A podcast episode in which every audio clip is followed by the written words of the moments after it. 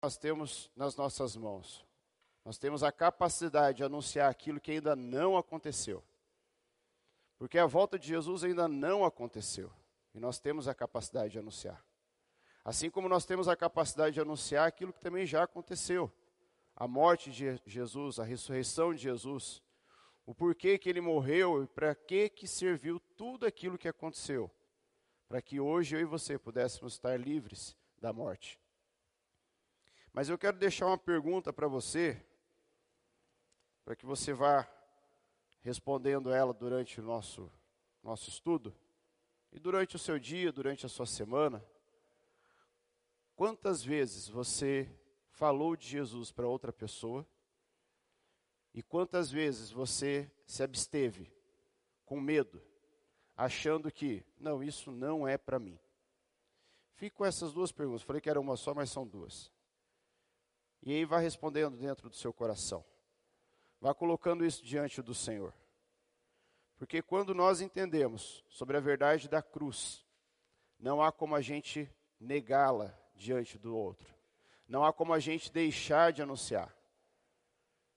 Então, possivelmente, é porque a gente ainda não teve entendimento claro da obra da cruz. Porque eu posso muito bem ver algo várias vezes, repetidas vezes, e mesmo assim não entender. Eu sempre explico isso para meus alunos. Vocês leem o texto da apostila, vocês leem aquilo que a gente está estudando, e aí dizem o seguinte: tudo tranquilo, dia da prova, eu faço ela e ó, vou gabaritar. Chega na hora da prova, aí começa, professor, deu um arco-íris na minha cabeça, porque não foi nem branco, deu rosa, azul, amarelo, tudo quanto foi cor, porque eu não lembrei daquilo que eu tinha lido. Mas quando você começa a conversar com aquele aluno, você entende que ele também estava ali entendendo sobre aquele assunto. Mas isso não é o suficiente para eu ter gravado dentro da minha mente, gravado dentro do meu coração e dentro da palavra de Deus, o suficiente para poder abrir a boca e falar da salvação. Falar sobre aquilo que Jesus fez. Então eu não posso deixar que a verdade da cruz, que é algo tão maravilhoso, surpreendente, fantástico, extraordinário, fique guardado dentro da palavra de Deus ou restrito apenas àqueles evangelistas que quando você ouve uma ministração que ele está falando, fala, nossa, parece que o homem vem, a mulher vem pisando em fogo e soltando labareda. Não. Todos nós temos essa capacidade. Mas a gente precisa buscar, a gente precisa estar ali alinhado à vontade de Deus, alinhado ao centro do coração de Deus, para que eu e você possamos fazer isso acontecer de forma verdadeira, de forma sincera. E por que, que eu digo isso? Porque lá em 1 Timóteo, abra comigo em 1 Timóteo 2,4.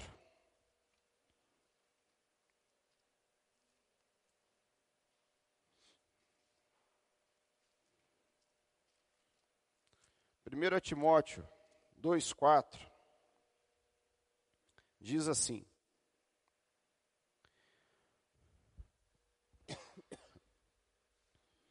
Vamos ler a partir do 3, vai ficar mais fácil o entendimento. Isso é bom e agradável perante Deus, nosso Salvador, que deseja que todos os homens sejam salvos e cheguem ao conhecimento da verdade. Deus falando com Timóteo aqui, ele nos deixa bem claro que é da vontade dele todos, todos, sem exceção, sejam salvos e cheguem ao conhecimento da verdade. Mas como que alguém pode chegar ao conhecimento se não tem alguém que ensina, se não tem alguém que fala? Não há como eu aprender algo apenas olhando. Talvez se for um, um serviço manual ali, eu possa estar olhando e aprender. Mas ainda vai ter detalhes, vai ter segredinhos ali que alguém experiente vai ter que me passar. Porque é como se fosse, na, no caso, num jogo. Aí você dá a bola de futebol. A criança pega a bola, chuta, a bola passa pela trave e ela vibra. Foi um gol. Mas não tinha goleiro, não tinha adversário, só tinha ela, a bola e a trave. E aí na cabeça daquela criança ela entende o quê? Eu sei jogar futebol. E eu fiz um gol. Opa.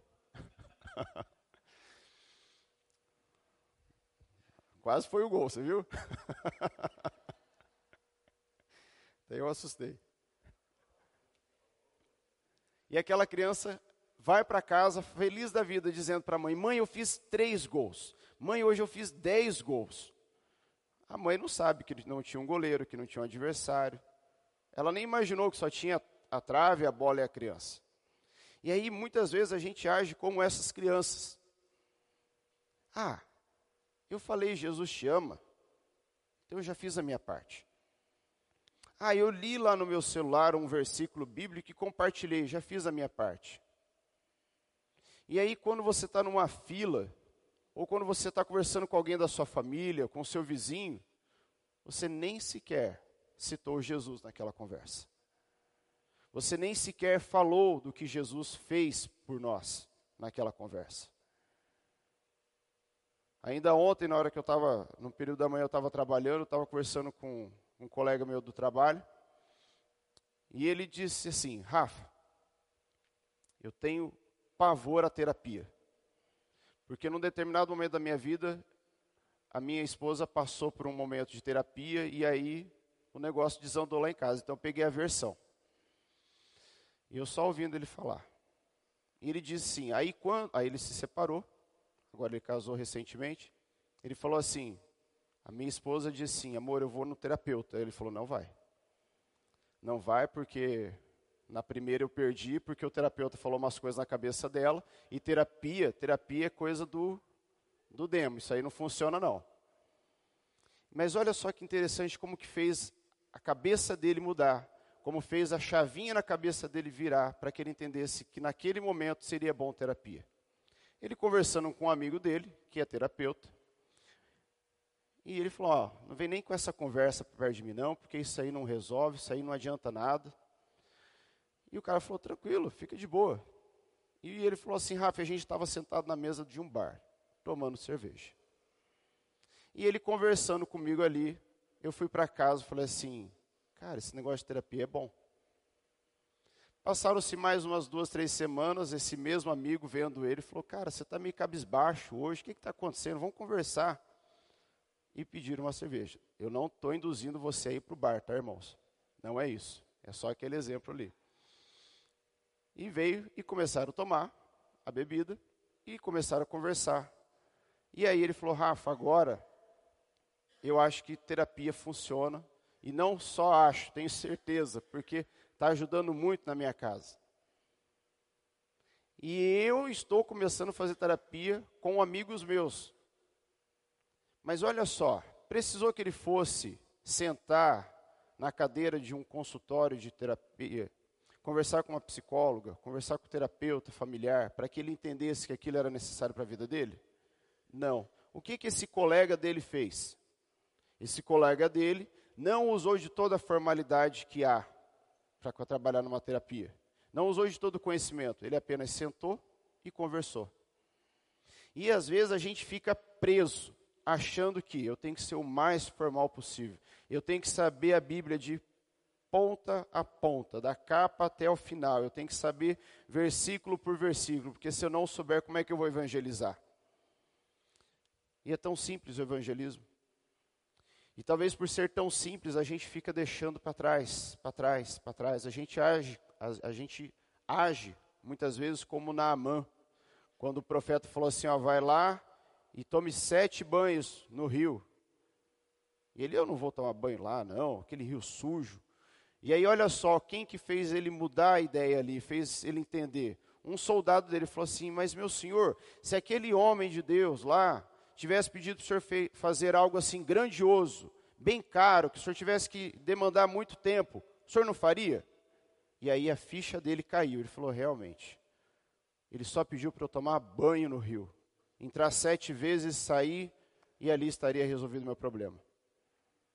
Aquele jovem soldado, jovem, não sei se era jovem, se era velho, mas enfim.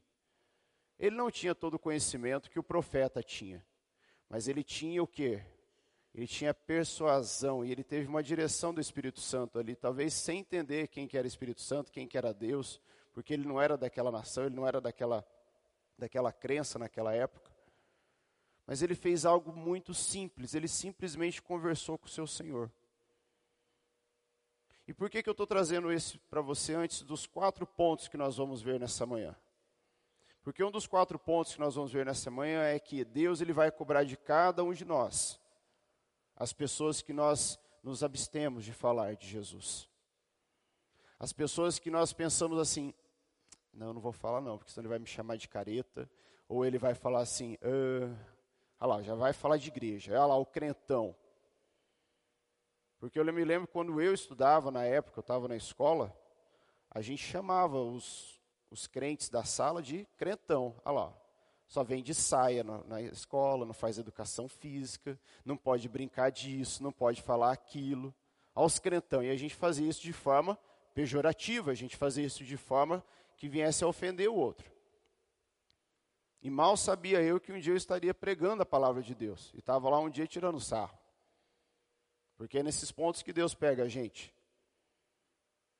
Mas eu também não posso me deixar intimidar hoje, porque tem pessoas assim como eu fiz ano passado que me chamam de crentão.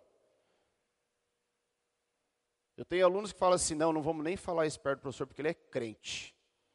E eu já vi foto dele lá na igreja, ele fala lá na frente. Eu falei: não, você pode conversar comigo abertamente.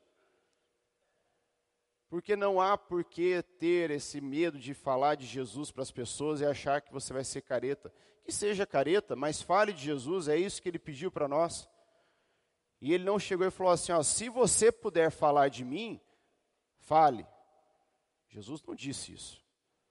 Quando Jesus fala com os discípulos dele, com os apóstolos, fala assim: ó, ide por todo mundo e pregai o evangelho a toda criatura. Ele não falou assim, ó, vai, se der certo, você fala, se não der, você não fala. Ó, se chegar lá e não tiver uma caixa de som boa, você nem fala, porque falar de mim numa caixa de som que está assim, shh, ah, eu não vou gostar não, porque eu quero que o meu nome saia bem bonito para todo mundo ouvir. Não, Jesus não falou isso. Jesus não disse nada disso, ele falou simplesmente: ide e pregue o evangelho a toda criatura. E toda criatura não é só as pessoas que entram nessa igreja ou em qualquer outra igreja que há na face da terra. Ele quer que a gente fale para todos que estão ao nosso redor. E aí eu fico imaginando às vezes, quando chegar o dia que ele me chamar diante do tribunal dele, diante da presença dele, e aí começar a passar um filme assim, da minha vida. E aí passar assim, ó, você pulou essa pessoa, Rafael, pulou essa, pulou essa, pulou essa, pulou essa. Porque eu sei que eu pulei várias pessoas. Eu sei disso. Eu sei do peso dessa palavra para a minha vida. Eu sei que quando eu estava lendo essa aqui, vinha na minha cabeça: eu não fiz isso. Eu perdi essa oportunidade. Poxa vida, olha só, eu podia ter falado pelo menos o nome de Jesus naquela conversa. Por que, que eu deixei o medo? Por que, que eu deixei a vergonha? Por que, que eu deixei o receio ali tomar conta da minha vida naquele momento?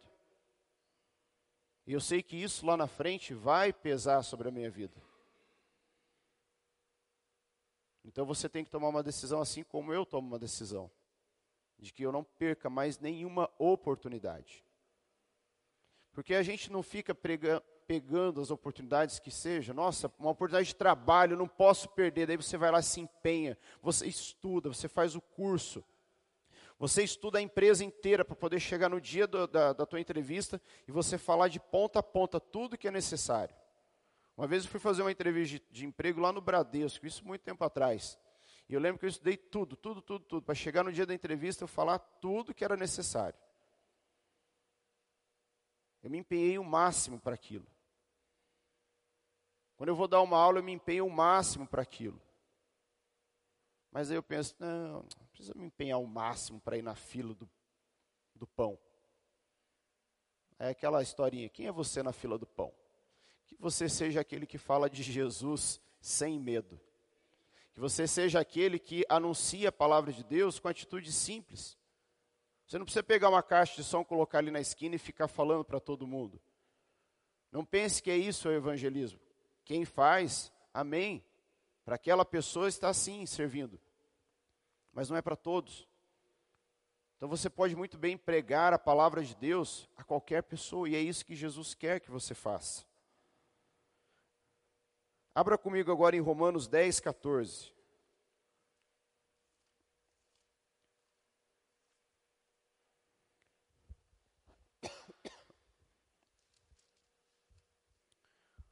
Romanos 10, 14 diz assim: Como, pois, invocarão aquele em quem não creram? E como crerão naquele de quem não ouviram falar? E como ouvirão se não houver quem pregue? 15. E como pregarão se não for, se não forem enviados? Como está escrito: como são belos os pés dos que anunciam boas novas. Se você tem vergonha do seu pé, não fique mais com vergonha, porque se você anuncia as boas novas, o seu pé, o seu pé é belo e formoso. Porque eu sei que tem gente que tem vergonha do pé. Mas pense agora através da palavra de Deus, os seus pés são belos diante do Senhor. Sim, eu sei que tem pessoas que têm vergonha do pé. Assim como tem vergonha da mão, do nariz, do cabelo, do corpo. Não sinta vergonha daquilo que Deus fez para você, porque o seu corpo é dessa forma, para que você possa anunciar a palavra dele. E a palavra de Deus fala que os seus pés são belos, os seus pés são lindos, formosos.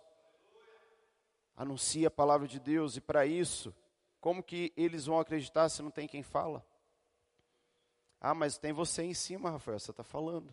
Tem o pastor Giovanni, tem o pastor Rildo. E aí que é um grande erro é um sofisma que foi colocado dentro da cabeça do povo da igreja há muito tempo. Que quem tem que anunciar o evangelho é quem está aqui em cima. E sofisma é o quê? Sofisma é produzir ilusões da verdade. É uma mentira. E aí alguém disse alguma vez, e aí olha só como Satanás ele é muito persuasivo, ele vai colocando isso aos pouquinhos dentro da cabeça das pessoas e aí as pessoas acreditam que aquilo é verdade e começa a espalhar. E aí um dia você escuta e fala, realmente, pregar é só para quem está lá em cima, é só para quem vai fazer um curso teológico, é só para quem vai fazer um seminário, é só para quem tem 20 e poucos anos de, de caminhada, para quem tem 30 anos de caminhada. Ele sim tem que estar tá preparado ali, ele que tem que pregar. Eu só tenho que ouvir. E eu não vou falar de Jesus para meu vizinho para não me indispor com ele, porque é perigoso ele fazer um abaixo e eu sair daqui. Ou é perigoso ele talvez nem olhar na minha cara. Mas entenda uma coisa: é melhor ele não olhar na sua cara. Só que é bem melhor ele olhar para a cara de Jesus. Agora pense só, não, não vou falar porque vai que ele fica indisposto comigo. E aí um dia, misericórdia por isso, mas um dia tá os dois olhando para a cara de Satanás. E olha o peso que vai ter isso sobre a sua vida. Você está olhando para a cara de Satanás porque você não pregou o evangelho. E o teu vizinho porque você não pregou o evangelho para ele.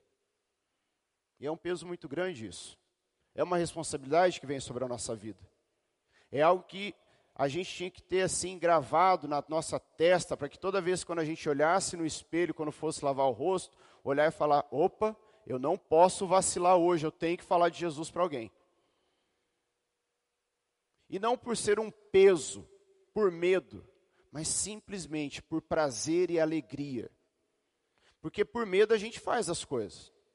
É igual aquela história, eu já contei aqui uma vez de manhã, que um rapaz estava falando assim, que a moça, a, a esposa chegou e falou assim, tira o lixo para mim. Ele falou assim, se eu não tirar, você vai se separar de mim? Aí ela, não, não vou. Ah, então beleza, deixa o lixo lá. Aí ele falou, ela chegou e falou assim, olha, vai lá e limpa as necessidades do cachorrinho. Ele, mas se eu não limpar, você vai descer o pau em mim, vai bater em mim, ou vai embora de casa? Não, amor, não vou fazer isso. Então, beleza. E muitas vezes a gente age como esse rapaz da história.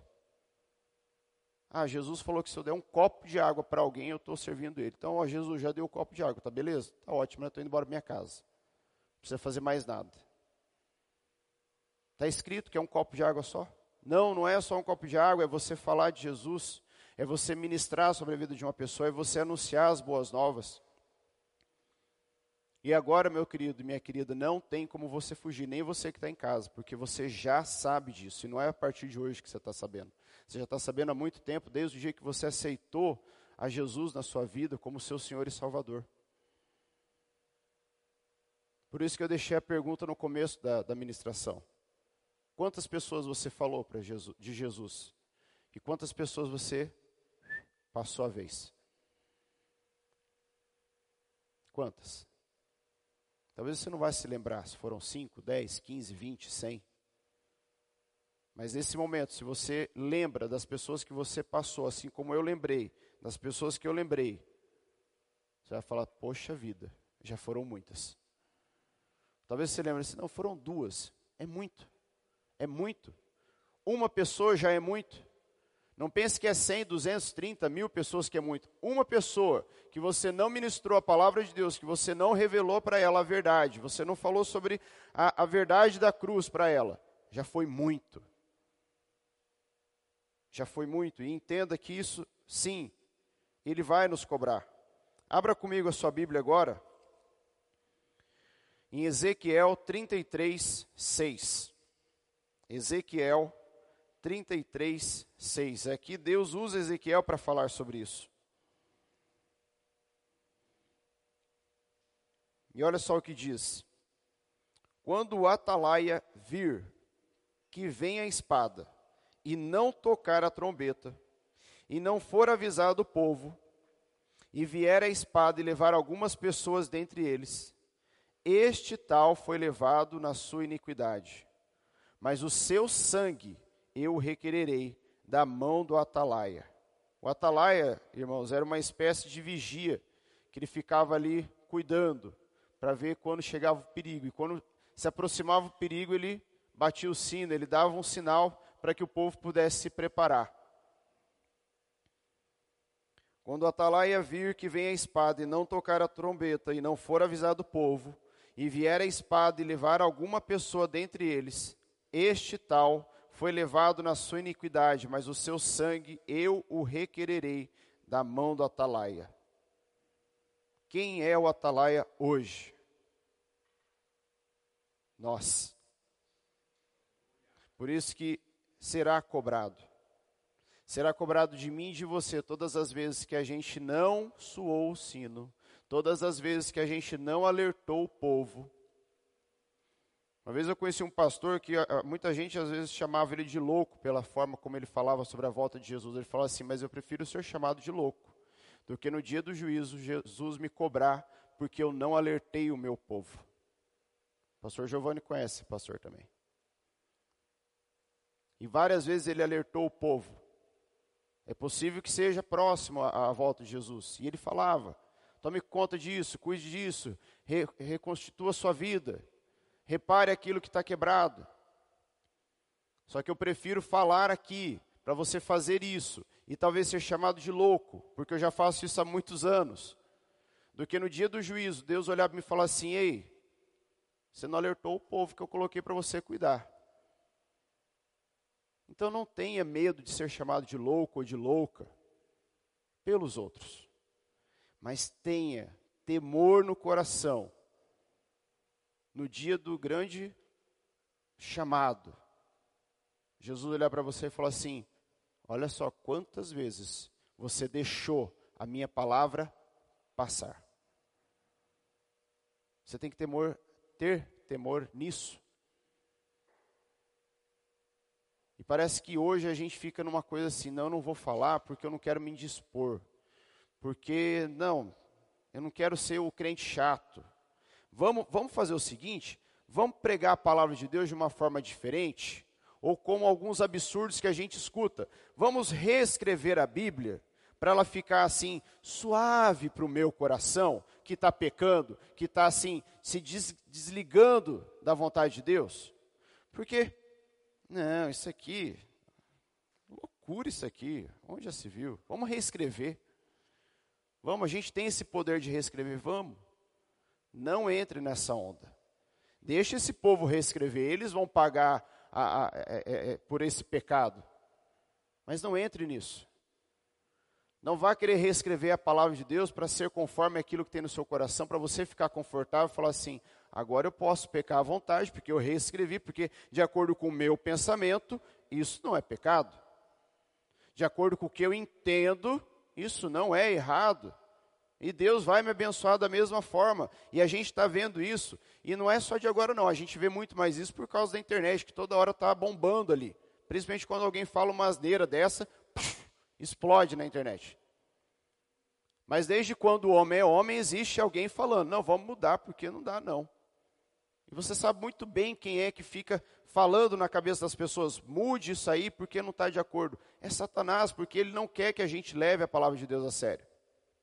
Ele não quer que a gente pegue e fale assim: não, ó, isso aí é errado, porque se eu fizer isso, Deus vai vai ficar triste comigo, ele vai falar comigo ali, ele vai me chamar atenção, ele vai me dar uma correção, isso vai ser uma, uma consequência grave sobre a minha vida. Satanás quer isso, ele quer que você olhe para a palavra e aquilo não está de acordo com o meu coração, então eu vou mudar. E eu acredito que já tenha alguma Bíblia que já foi adulterada. Não é nem alterada, é adulterada. Para que você leia e fale: ah, agora eu estou tranquilo, agora eu posso só fazer. E uma das principais formas de fazer isso é atingindo a mente do ser humano. Porque se eu penso da seguinte forma: bom, se eu mudar a minha visão, eu vou fazer diferente. Realmente, isso acontece com a gente. Assim como esse rapaz que trabalha comigo. A visão dele era o quê? Terapia não funciona, é coisa do capeta. Isso faz os casais se separarem. Essa era a visão dele. Quando aquele colega foi explicando para ele, fazendo ele entender que terapia não era aquilo, que terapia ia ajudar, aí ele mudou a visão dele. E aí eu disse para ele: sabe por que você mudou essa visão? Porque você começou a olhar diferente para aquilo. E você viu realmente que aquilo funciona. E principalmente porque quem te ensinou tem um conhecimento bom para falar. Porque a nossa mente é uma caixinha. E se você abre a caixinha da sua mente, que é a parte íntima que você tem, para alguém que não tem conhecimento, ela abre, bagunça tudo, não fecha e devolve para você. E aí você vai para casa com aquela caixinha toda bagunçada, pensando: opa, e agora? O que, que eu faço? Por isso, quando você for abrir a caixinha da sua mente para alguém, preste atenção se essa pessoa abre a Bíblia, lê e tem uma vida conectada a Deus. Uma vez o pastor Giovanni usou essa ilustração para mim, da caixinha. A gente estava conversando sobre um assunto e falou assim, Rafa, é assim. A pessoa vai lá, abre a caixinha da mente do outro. Aí pega aqui, faz aqui, faz aqui, faz aqui. Se ela for bem instruída nisso, ela vai voltar, tampa, fechar e vai devolver a caixinha para você. E você vai tranquilo para casa. Ajustou o que precisava. Agora, se ela abre, ajusta só esse ponto aqui, mas o outro ela deixa lá com o fio solto, as peças soltas, você vai voltar para casa assim, ó, a caixa aberta e aquele fio solto. Aí você vai mais ruim do que você voltou. Abre um celular hoje, você que não tem conhecimento, abre um celular, compra as chavinhas, abre, desconecta um fio, tira uma peça, faz isso. Aí você fala, não, ah, eu lembrei que era só isso. Aí você conecta, fecha, ah, não está funcionando. Não está ligando, ó. Por quê? Porque você não tinha o conhecimento, foi mexer em algo que não tinha conhecimento. Da mesma forma, é alguém que vai tratar com a sua vida. Então não vá em qualquer pessoa. Não fale da sua vida para qualquer pessoa. Porque Satanás ele está cheio de gente por aí que são espertas, experts, na verdade, em abrir caixinhas da mente. E hoje está muito fácil. Você pega um curso na internet, você não precisa nem pagar para você saber como você atingir a mente daquela pessoa. Se você é vendedor, você pode fazer um curso para você saber exatamente como vender para aquela pessoa e ela comprar bastante. Isso está assim, ó, espalhado hoje. E pelo fato de estar espalhado, Satanás usa muito pessoas que não têm instrução nenhuma para fazer isso. Então tome muito cuidado. Tome muito cuidado, porque tudo isso Jesus vai nos cobrar no dia do arrebatamento, no dia da grande volta. Terceiro ponto é que quando nós evangelizamos, nós temos uma recompensa certa para a fidelidade. Abra comigo em Apocalipse 22, 12.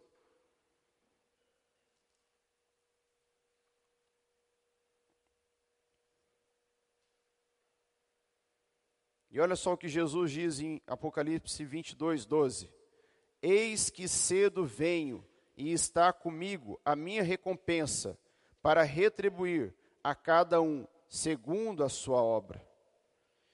Então, quando nós estamos evangelizando, quando nós estamos falando de Jesus, quando nós estamos pregando a mensagem da cruz, tenha certeza que essa recompensa já está guardada para você. Esse galardão já está lá pronto. E cada vez que você cumpre esse mandamento de Jesus, de ir e anunciar o Evangelho, isso está sendo guardado. E é uma maravilha você imaginar que é, é, é como se você pudesse fechar os olhos e, e visualizar isso na sua mente. Jesus abrindo os braços para você e falando: está aqui, ó, seu galardão, vem comigo. Vem para o gozo do Pai, vem comigo. Isso é, é fantástico, isso é maravilhoso. Você não precisa nem assistir um filme para poder imaginar como será. Começa a pedir o Espírito Santo para trazer isso, você vai visualizando. E visualize Jesus no, no, no, físico, como você tem ele, de acordo com uma figura que você viu num desenho, num quadro. Só não se apegue àquilo. Mas visualize Jesus abrindo os braços para você e falando assim: está aqui o seu galardão pelo que você fez. E eu estou muito feliz porque você cumpriu com os mandamentos que eu deixei para você. Então ele disse: Eis que cedo venho e está comigo a minha recompensa para retribuir a cada um, segundo a sua obra. Podemos estar certos de que seremos premiados de acordo com os frutos que tivermos nas mãos para oferecer ao Senhor no último dia. E o fruto que ele mais aprecia são pessoas. É gente. Rafael, eu não gosto de falar com gente, então comece a orar a Deus para Deus mudar isso dentro do seu coração. Porque não tem como você viver no meio de cristãos se você não gosta de gente. Não tem. Ah, eu não sou carismático, eu não sou simpático, eu não tenho boa voz, eu, não, eu, eu sou meio encarrancudo. Pede para Deus ir mudando isso no seu coração. Isso vai sendo mudado aos poucos, aos poucos, aos poucos. Ah, eu não gosto de ficar olhando para a gente. Vixe, se eu pudesse sentar no último banco, depois que o pastor já começou a orar, e sair, na hora que ele está orando, para não ter que cumprimentar nenhum dos irmãos, para mim é uma maravilha. Não, não faça isso, irmão. Não faça. Não faça, porque você está perdendo oportunidades grandiosas de comunhar, de ter uma comunhão, perdão, e principalmente de falar de Jesus para alguém. E o nosso último ponto para essa manhã, que evangelismo é uma tarefa de todo cristão. Talvez a gente pense, como eu falei no começo, que isso é responsabilidade de quem está aqui em cima, mas isso é um sofisma. Não, não creia nisso. Quando olhamos para o começo da igreja, não é esta a realidade que nós encontramos, porque eles falavam todos. Abra comigo em Atos 8:4. Atos, capítulo 8, versículo 4. E aí nós vamos encerrar. Hoje nós vamos ter a, a ceia do Senhor.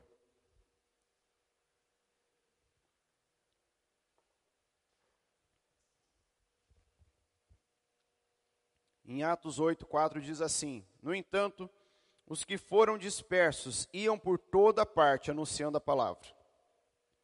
E aí aqui, a gente pode pensar, esses dispersos foram os discípulos, foram os apóstolos de Jesus, mas não foi. Volta comigo ali no, no versículo 1 de Atos 8. Olha só o que diz. Naquele dia, levantou-se grande perseguição contra a igreja que estava em Jerusalém e todos, exceto os apóstolos, foram dispersos pelas regiões da Judéia e da Samaria. Quem foi disperso? Foram os discípulos? Foram os apóstolos? Não. Foi a multidão. Que hoje, vamos colocar assim, seriam os leigos, aqueles que estão começando a aprender, ou não têm um conhecimento claro da palavra. Essa era a multidão da época. E essa foi a multidão que saiu por ali, anunciando a verdade de Deus. Foi esse aí, esse povo, que foi anunciar a palavra do Senhor, que foi trazer a revelação, que foi dizer o seguinte: se arrependa, porque Jesus está voltando, o reino de Deus está próximo, e se você não se arrepender, você não pedir perdão pelos seus pecados, o negócio vai arder para o seu lado. Então corre, porque dá tempo, porque você ainda está respirando. Porque Isaías nos diz que busque ao Senhor enquanto se pode achar. E nós podemos achá-lo. Não vai querer fazer isso no último instante. Não vai querer fazer isso como muitas vezes a gente faz. Eu entro às 8 horas, então 5 para as 8 eu saio de casa. Ah, o culto começa às 9 horas da manhã. Quando for 5, não, 8h55 eu acordo, tomo um banho porque eu sou muito rápido. Vixe, eu só coloco a roupa, nem preciso comer nada, já vou para a igreja. Espera lá, tudo em cima da hora? Deixar para o último momento? Ah, não, mas ó, lá na, na Bíblia falou que o, o, o ladrão se arrependeu na cruz, estava lá já agonizando, mais um pouquinho já puf, ia morrer. Não use isso como exemplo para a sua vida, porque você não está pregado numa cruz e você tem total liberdade para falar de Jesus. Então não perca mais nenhuma oportunidade. Sempre que possível, fale. Se for coisa de dois minutos, fale. Porque desses pontos que eu trouxe, talvez o mais que aperta o meu coração, e, eu quero que aperte seu coração também, é que Jesus vai nos cobrar cada alma que a gente não falou dele. Convido você a se colocar de pé. Convido o pastor já vir aqui para ele fazer a, dar continuidade na ceia. Senhor nosso Deus, nós te louvamos pela tua palavra, Pai, nessa manhã. Que isso venha, Pai, a gerar no nosso coração, Pai, não medo, mas temor. Que venha gerar no nosso coração, Pai, um cuidado para que todas as vezes que nós tivermos alguém do nosso lado, nós venhamos a falar do teu amor, nós venhamos a falar da mensagem da cruz para essa pessoa. Seu Deus, arranque de dentro do nosso coração todo medo, Pai, toda dúvida. Seu Deus, todo receio de ser criticado pela população, pelas pessoas, de ser chamado de louco mas que nós temos no nosso coração, Pai, um fogo ardendo, consumindo, para que a gente abra a nossa boca e fale sobre o Senhor. Que a gente fale sobre a tua vida, sobre a tua morte, sobre a tua ressurreição e sobre tudo aquilo que isso pode gerar na nossa vida, na vida do outro. Que seja, Pai, assim na minha vida, seja assim na vida dos meus irmãos. E nós te louvamos, Pai, e te agradecemos por tudo que o Senhor tem feito e por tudo ainda, Pai, que o Senhor vai fazer. No nome de Jesus, amém, amém.